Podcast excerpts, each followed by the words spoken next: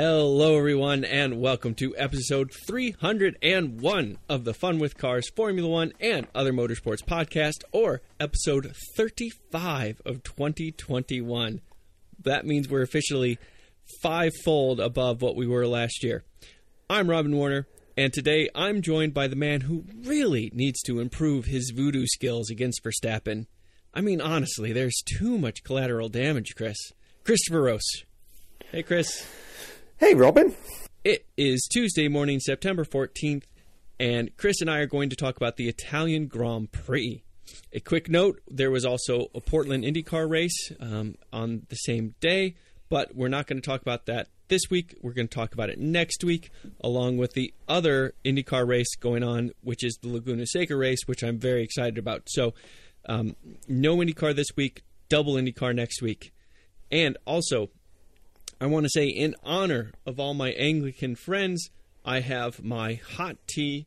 It is a blend, as very similar to British breakfast, and I added milk and sugar, even. So I'm having it as the Brits do. Uh, cheers to uh, the lot of you. yep, hot tea. It's the only way to drink it. Oh boy, oh boy. Biting my tongue makes it hard to drink the tea when I'm biting my tongue. so yeah, Monza. It happened. It was. Um, there was a few talking points. We had a sprint race, qualifying oh. Friday, sprint Saturday, yeah, race yeah. on Sunday. Yeah, no one cares. No one cares. Hamilton Verstappen, Chris. Whose fault was it? Which side do you fall on? I I think we have a debate coming.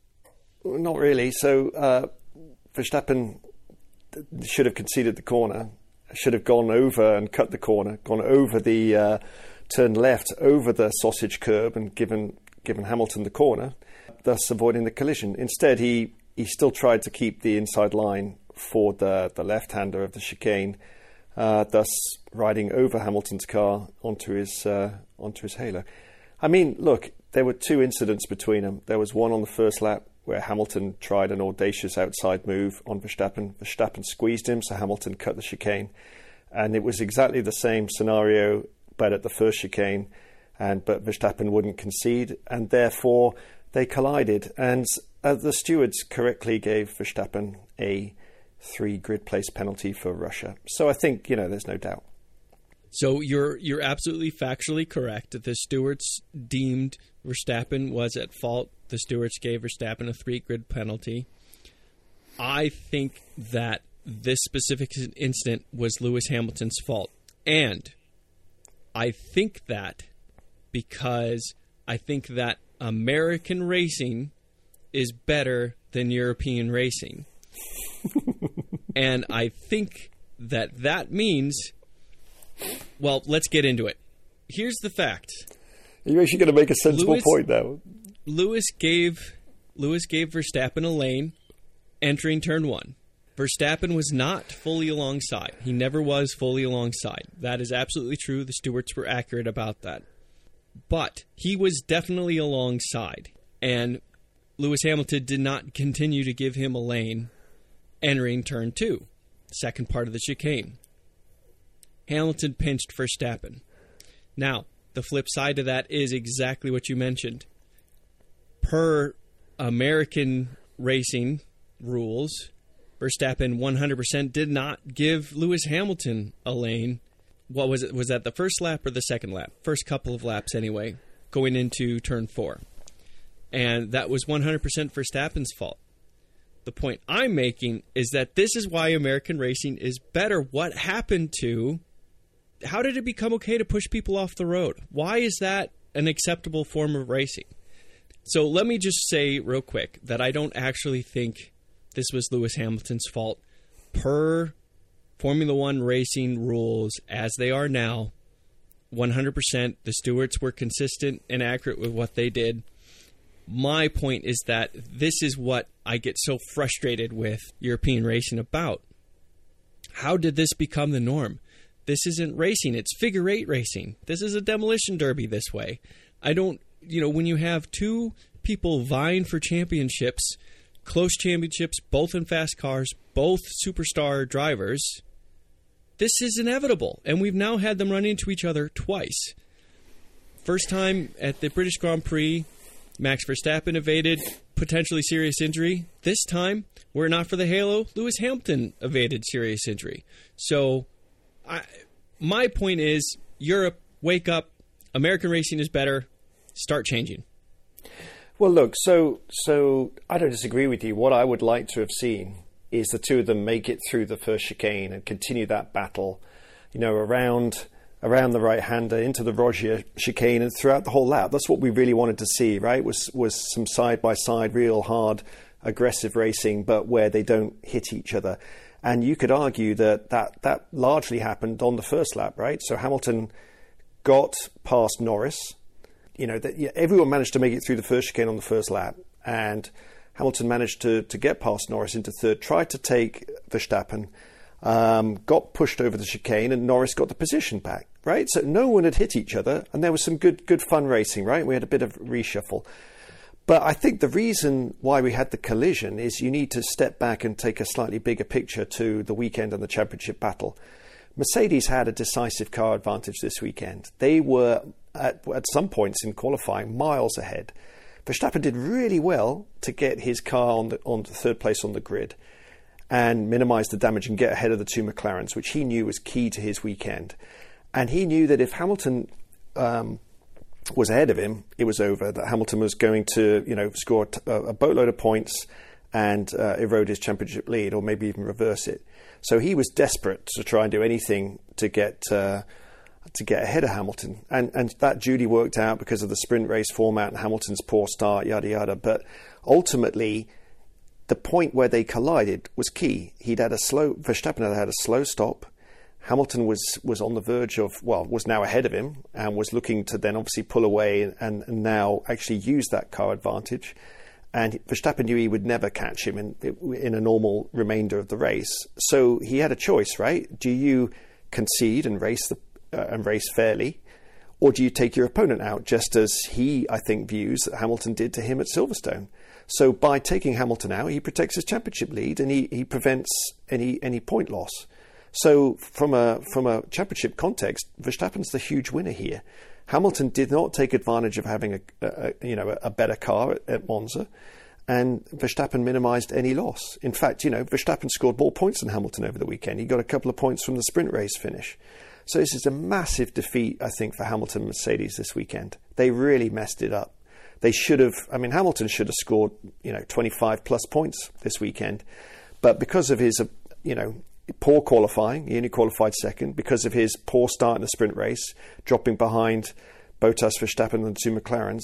Hamilton was always struggling to recover, and that put him vulnerable to having to race wheel to wheel with Verstappen, and it's and it's cost him big time. And it might actually be decisive in the championship, honestly. Well, and I think really you could boil it all down to that poor start in the sprint qualifying. I mean, if you if you had to put your finger on one specific thing because Hamilton's qualifying performance wasn't perfect, but it, it was right there. But that poor start in the sprint qualifying race proved decisive because he was once again behind a McLaren. He was faster than that McLaren, but not faster enough to get around it.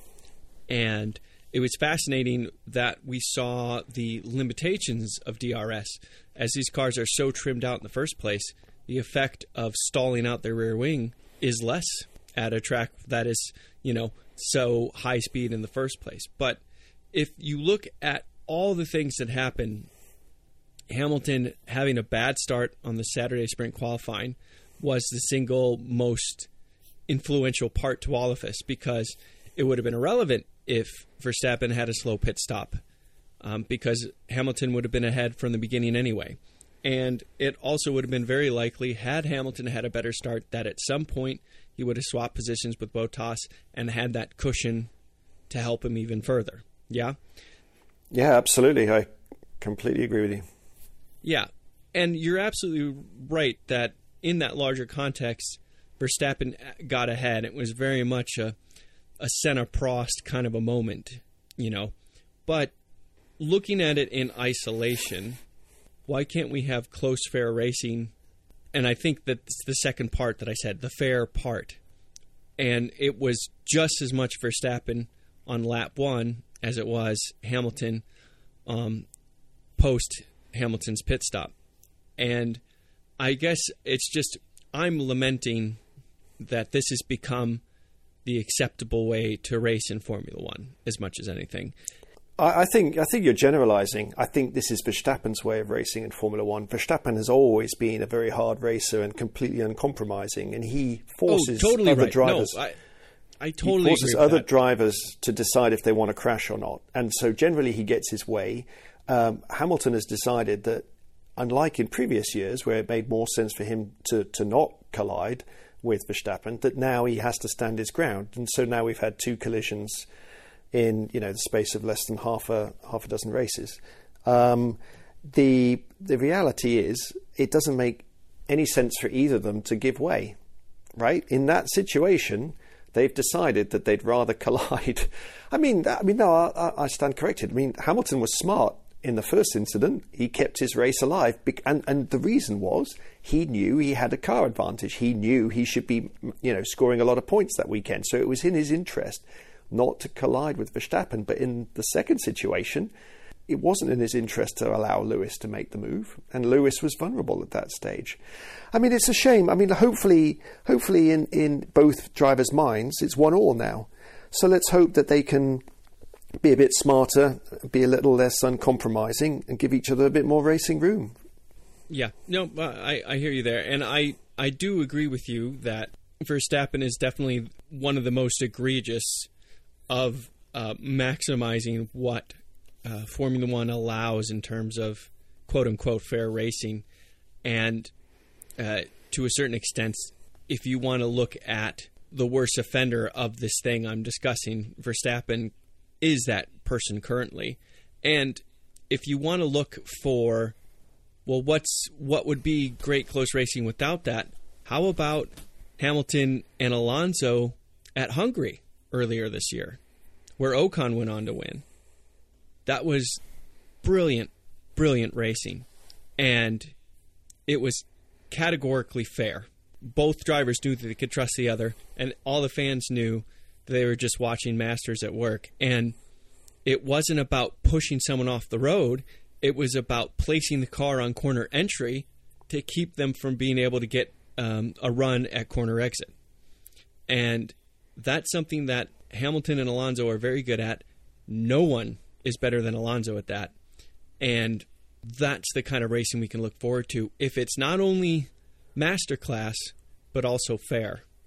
Yeah, I agree with you that uh, Verstappen always pushes the limits, takes that quote unquote fair racing right to the edge, and then always blames always blames the other driver when they when there is an instant, and it is frustrating.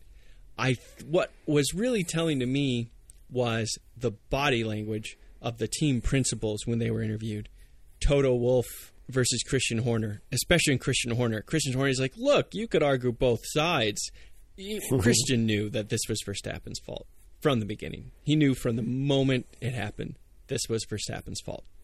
Do you know what this race reminded me of? It reminded me of the, the same Monza event in 2016 when Hamilton was racing Rosberg for the title. And in that Grand Prix, Hamilton also made a poor start and uh, and and really you know put a big dent in his in his fight back in the championship against Rosberg. I mean, you know this.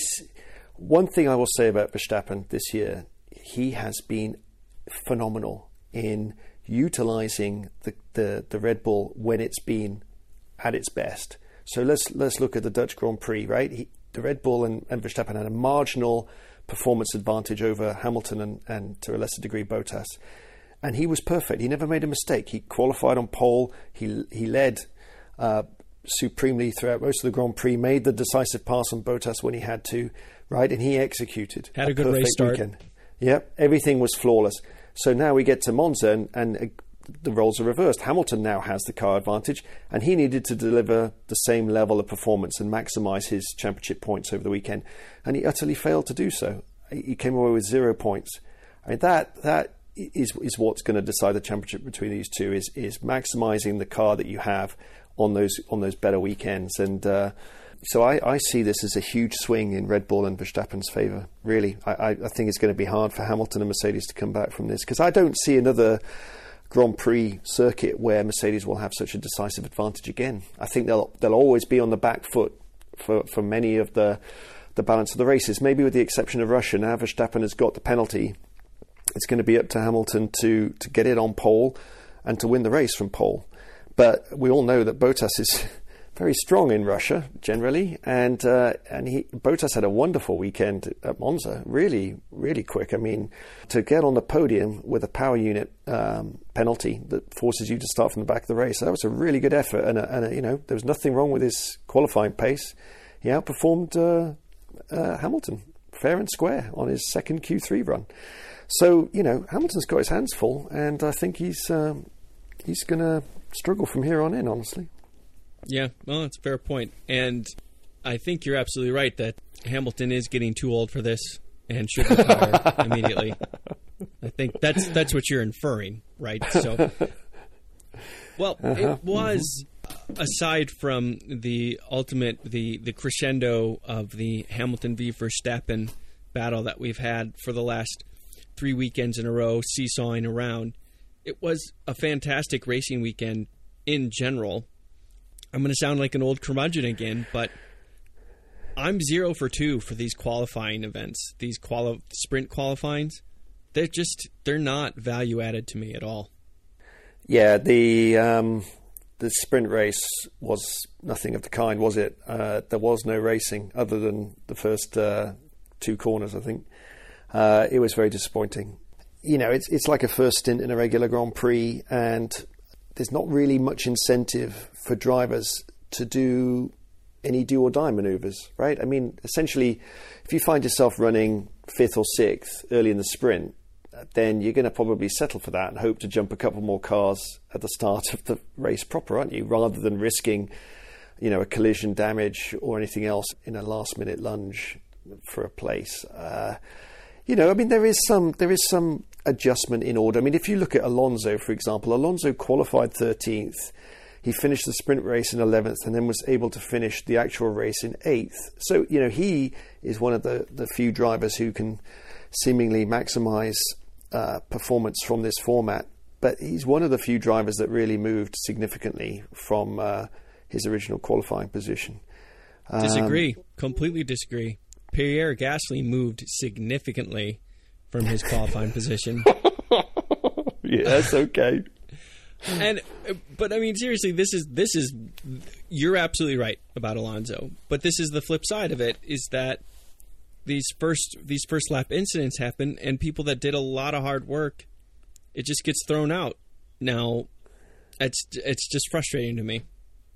Well, every time you have a, a standing start, you risk someone you know, there's the opportunity to leap up like Ricciardo took, and there's the opportunity to fall down. I mean, that's that's the that's the only benefit of the sprint format is that you're introducing another full blown Grand Prix start in the course of a weekend, and that always shuffles the pack. So maybe we should just do a one lap sprint. And we just do the shuffle, yeah, and then we, I mean, we stop. that, that would not make that make that Q four. It's like okay, let's all line up, do a lap, and see where everybody falls. yeah. I mean, yeah, uh, but I will, and I will say there was one. I I think there is one other thing to learn from sprint qualifying. I prefer Friday qualifying. Qualifying, I prefer it just on the red, just on the soft tire for the full session. For the full session, there's no strategy. There's no gamemanship of any kind there. It's just everyone flat out all the time that's the end of it. I, I think I prefer that. Yeah, I think there's. I, I like qualifying on Friday and I like it on the same tyre. I think with the sprint, they've got to do something to change it, whether that's seriously reducing the number of laps. Maybe you just make it an even 10 laps or something, uh, or even fewer, eight laps. And then also, I think maybe a few more points. Maybe there needs to be an adjustment in points between the sprint quali and the and the race.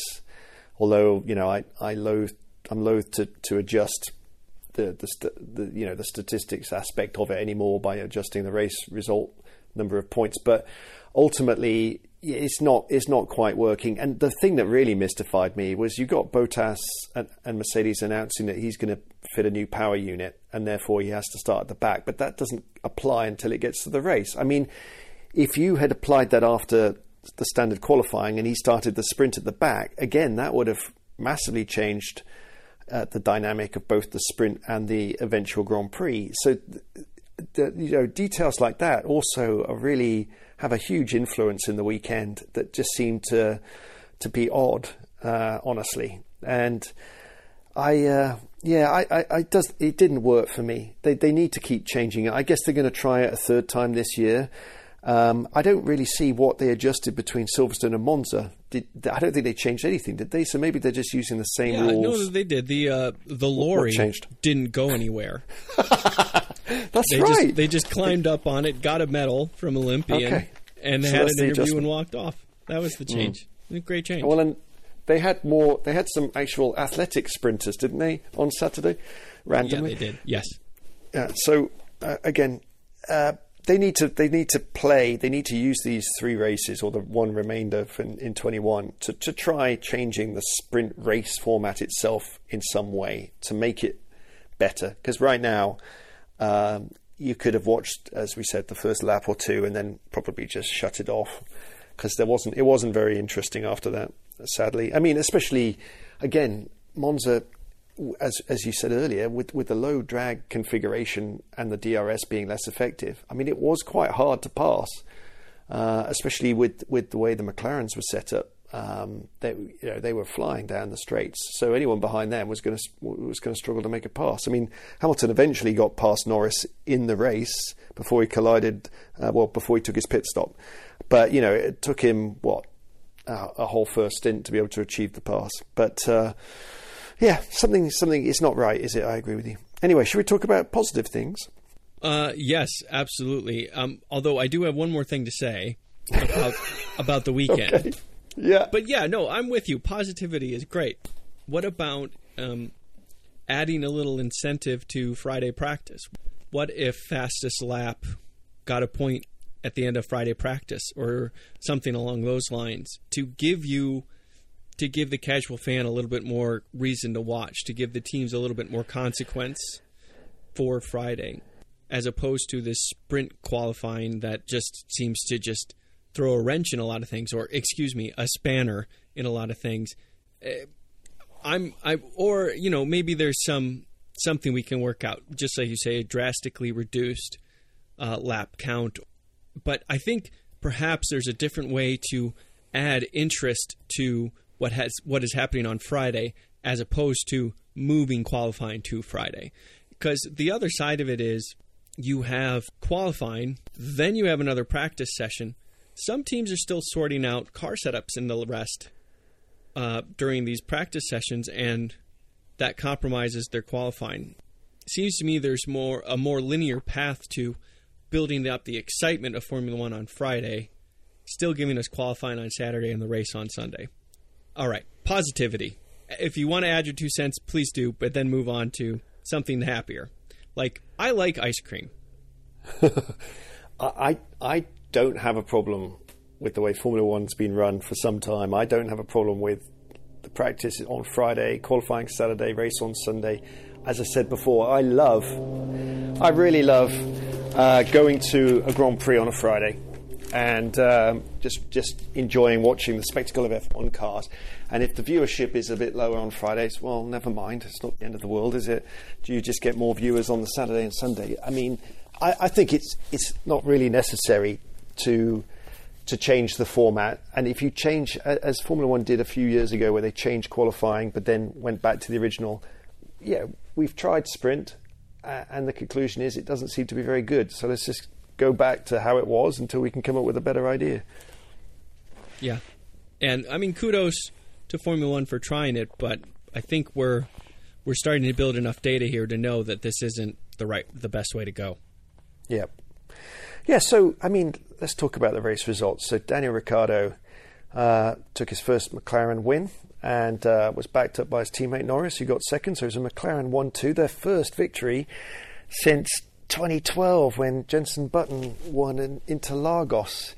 And, um, you know, it's a remarkable win. And I think the most remarkable aspect of it was okay, it was helped a little bit by you know Perez's poor performance, Bottas's uh, uh, power unit uh, penalty, and the clash between Hamilton and Verstappen, but they were right there. I mean, they were threatening, you know, third and fourth on the grid in qualifying.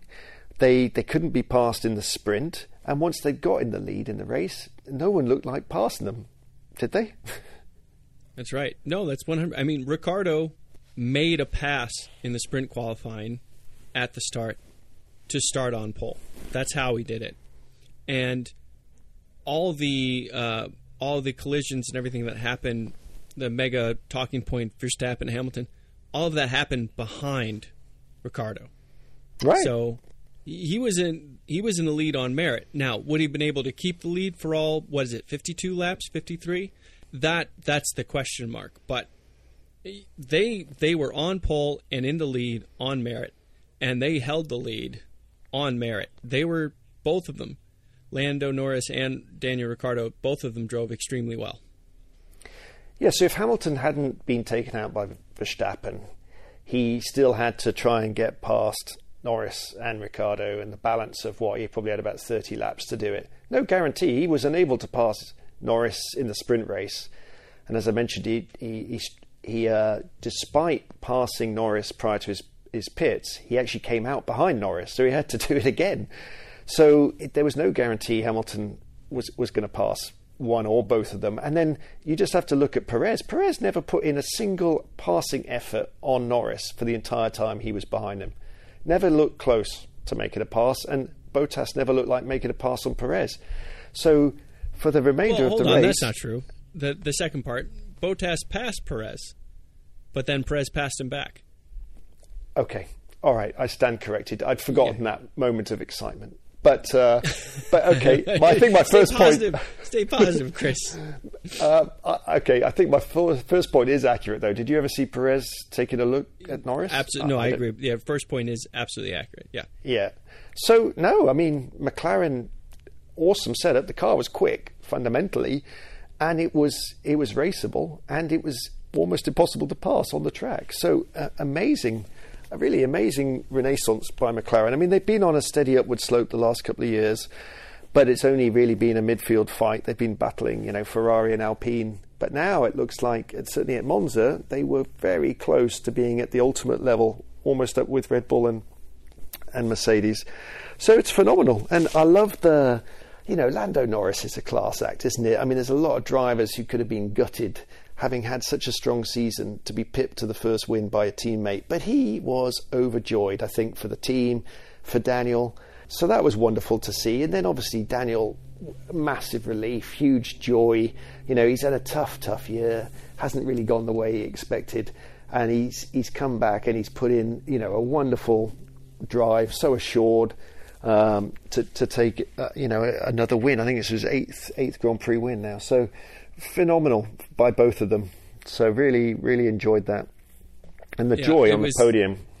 It was his eighth Grand Prix win and his not only his first for McLaren, but his first that was not for Red Bull. So uh, that was, I think, a really nice uh, weight off his shoulders to prove that he can win with more than one team and he got the fastest lap. I mean, it couldn't get any better, really.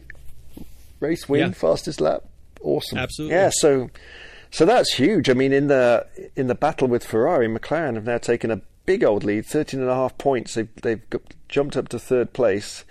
Uh, so that that could be quite decisive in in determining the overall constructors championship actually because I don't see I don't see McLaren or Ferrari scoring massively you know in a normal course of, of Grand Prix weekends uh, like that again. So so that could be a very very big uh, change in, in the in the midfield order.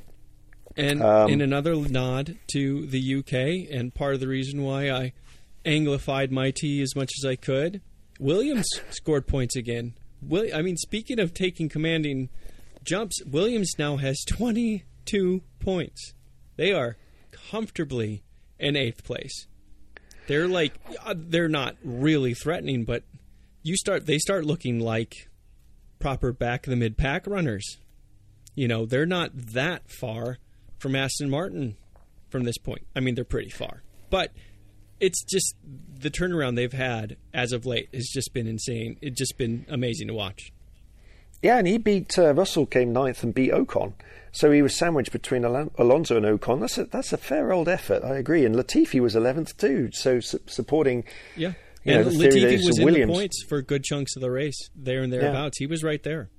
So not just Russell, it's a it's a it's a Williams renaissance. So, yeah, I mean the you know it was a good midfield battle, wasn't it? I mean uh, Leclerc uh, ended up fourth uh, ahead of uh, Perez and, and Cup. Obviously, Perez got the five second penalty for uh, cutting the, the chicane to gain the place and not giving it back, which I think was a fair call.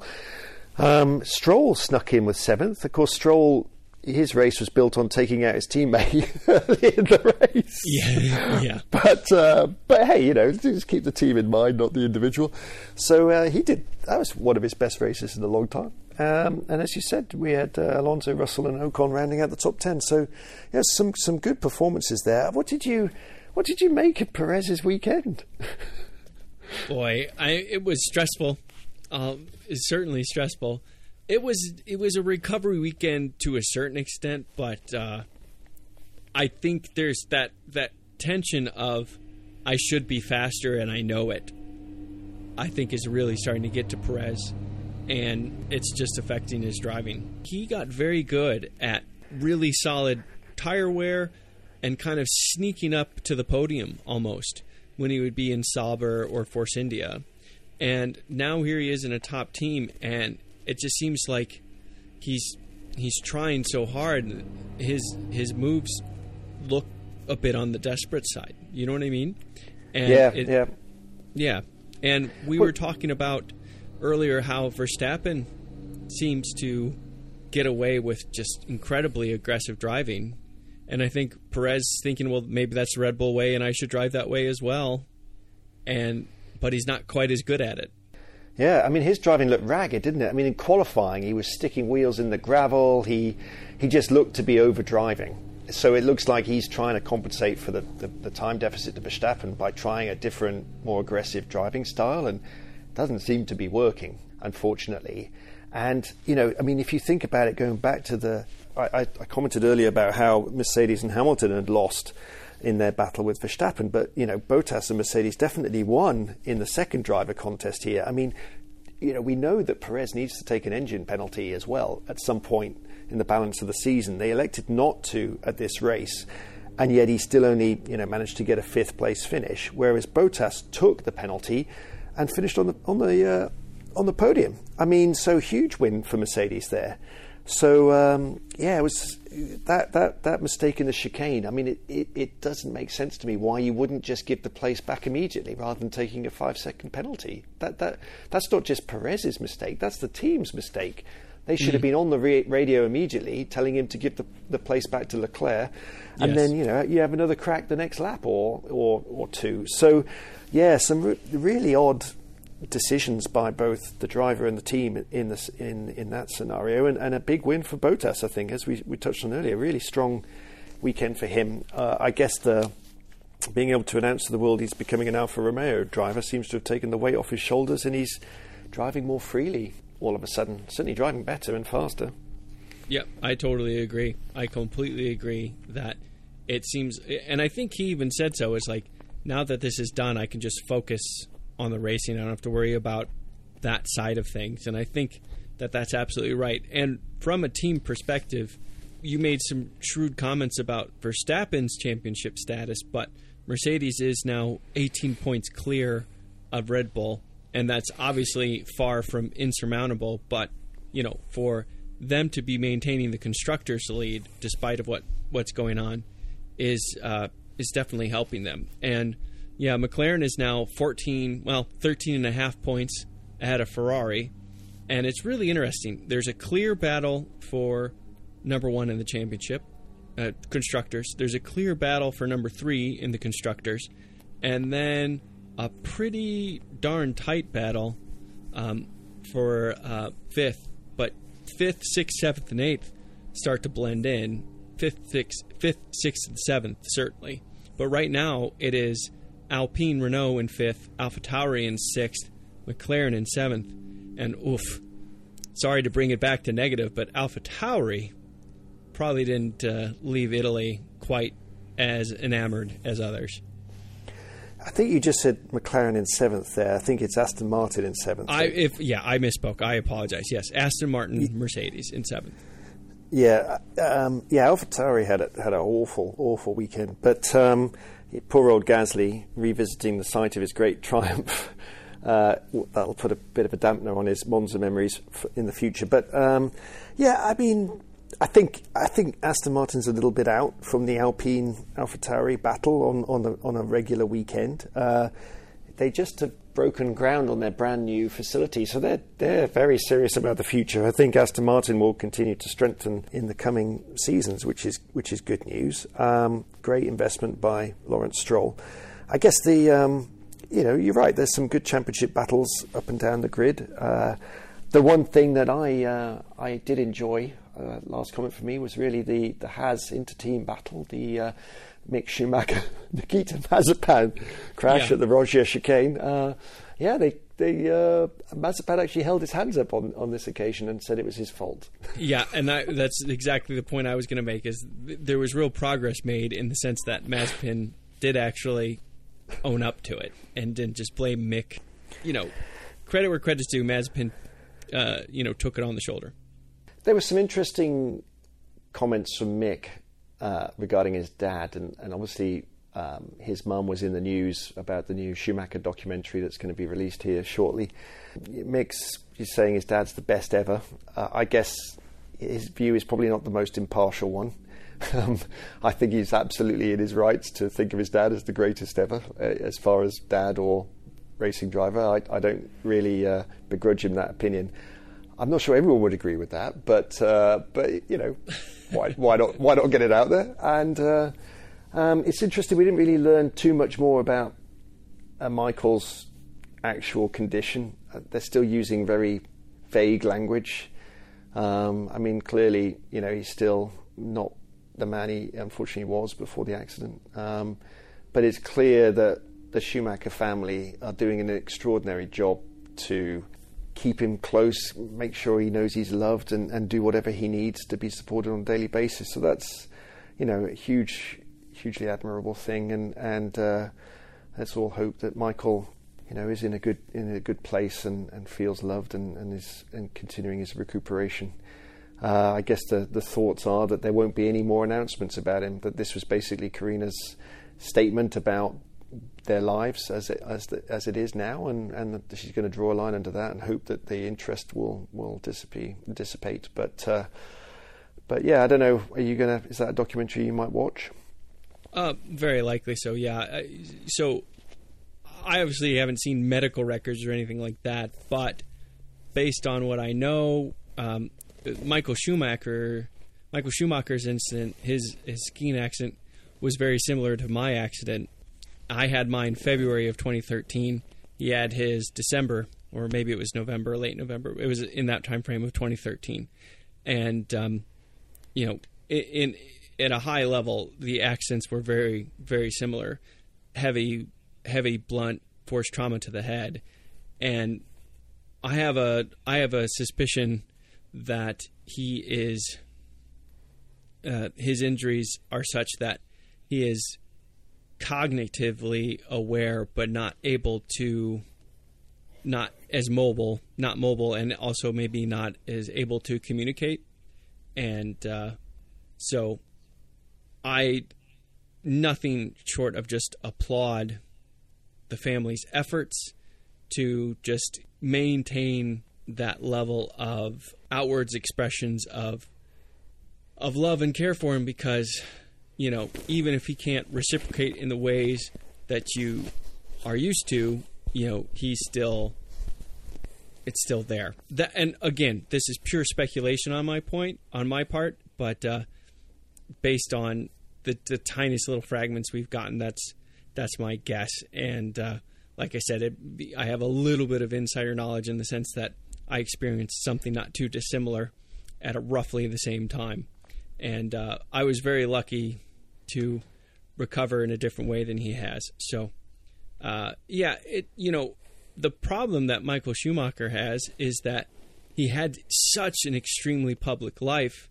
and in addition to that, he was also very, very good at that public life. He was very pleasant to see in uh, different circumstances. You know, I still remember um, when he did a guest appearance on Top Gear and quote unquote hmm. pretended to be the Stig for a little right. while so he could drive yep. that Ferrari XX. He, the FXX, he he does that. He did that stuff really, really well. He was a great showman. He was a great public figure, and so it's so it's it's understandable that the public really wants to know his status to see if there's any way that he can be any kind of public figure again. I think. I mean, that's part of it. Is there's such a huge appetite for it because that was one of his strengths, and you know it's it's one of the worst compliments in the world, I suppose, but it is a sense, in a sense, a compliment to the Schumacher family that their dad was so desired on so many levels for the public.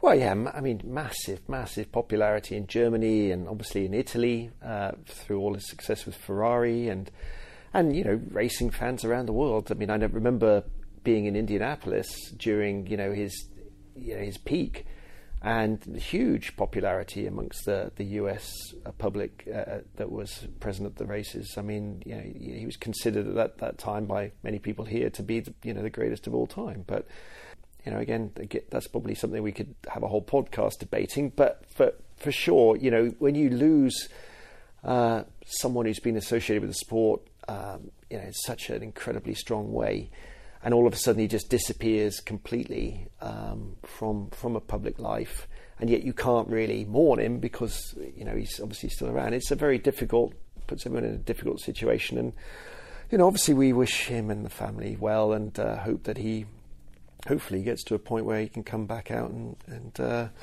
let us know what he thinks about more recent Formula One. Yeah, well, more than anything, we just want to hear Schumacher's opinion on the Verstappen Hamilton. right? right, exactly. oh, he would have taken Hamilton out. There's no doubt about that in my mind. He would have applauded Max's uh, acumen there. But uh, I mean, but we we do seriously need to take a moment to give Mick uh, a kudos and a shout out here. Think about the pressure he's under to be the son of that person and now entering the public uh, entering the public sphere, becoming celebrity in that sense. To have to keep your personal life personal when so many people are so curious about your own father. Oh, I mean, credit to Mick for dealing with it as well as he has thus far. Yeah, Mick. Mick is yeah, phenomenal kid. Uh, he speaks incredibly well. Uh, he's very smart, and uh, you know, the whole time he's been in motor racing, there's been an enormous amount of scrutiny. I mean, even when he was trying to race under his mother's maiden name, I think everyone knew, of course, who he was, and they've tried to give him some space. But ultimately, there's always been this curiosity. You know, could he be just as successful as his father? Um, so no, I mean, I, I, I think he's he's done. He, he's he's kept the Schumacher name uh, you know, and, and, represented it really, really well so far in his Formula One career. As we've talked about in the past, it'd be be wonderful if he could uh, do it in a slightly more competitive car, so we can get a real sense of how talented he really is. But uh, but you know, he doesn't have too much control over that at the moment. So.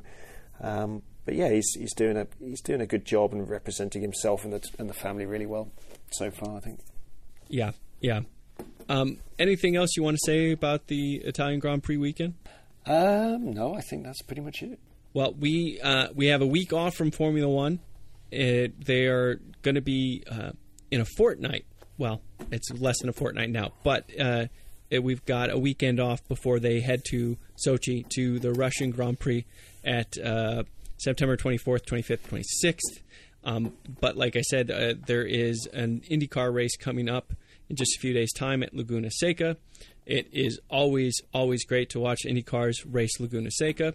I'm very much looking forward to that. That will be the penultimate round of the 2021 IndyCar Championship. And uh, with that week off Formula One, we, I, we will focus on IndyCar racing next weekend with, I'm sure, some Formula One news to discuss as well.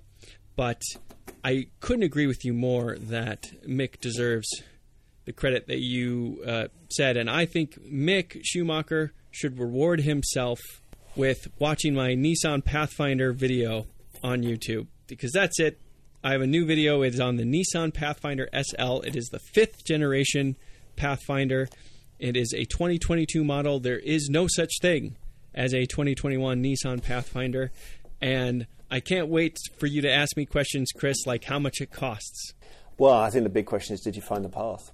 Yeah, it, it, it you'll find it. Um, I'm sure it costs a lot. 45 grand, there you go. That's my wild guess. You're extremely close. So, as tested, it was actually less than that. It was 43.9. But uh, good on you for being uh, so near so near this time. The base price for a Nissan Pathfinder is under uh, is it under 35 or under 36? Now I have to double check. But it's it's actually reasonably low cost considering that it is almost 200 inches long, seats seven or eight people depending on how you get it configured, and has a robust 284 horsepower V6 with a nine-speed automatic transmission to power it around. Is that a key journalistic metric then, the dollar per foot? no, sir, it is not. It is. A, it's a general truth that uh, cars tend to get more expensive as they get bigger. That's all. But, that's certainly uh, true here, I would suggest, but not necessarily in every market. But it is true in the United States. Yes, yes, exactly. It right. is better. Good. Well, it sounds like you're impressed.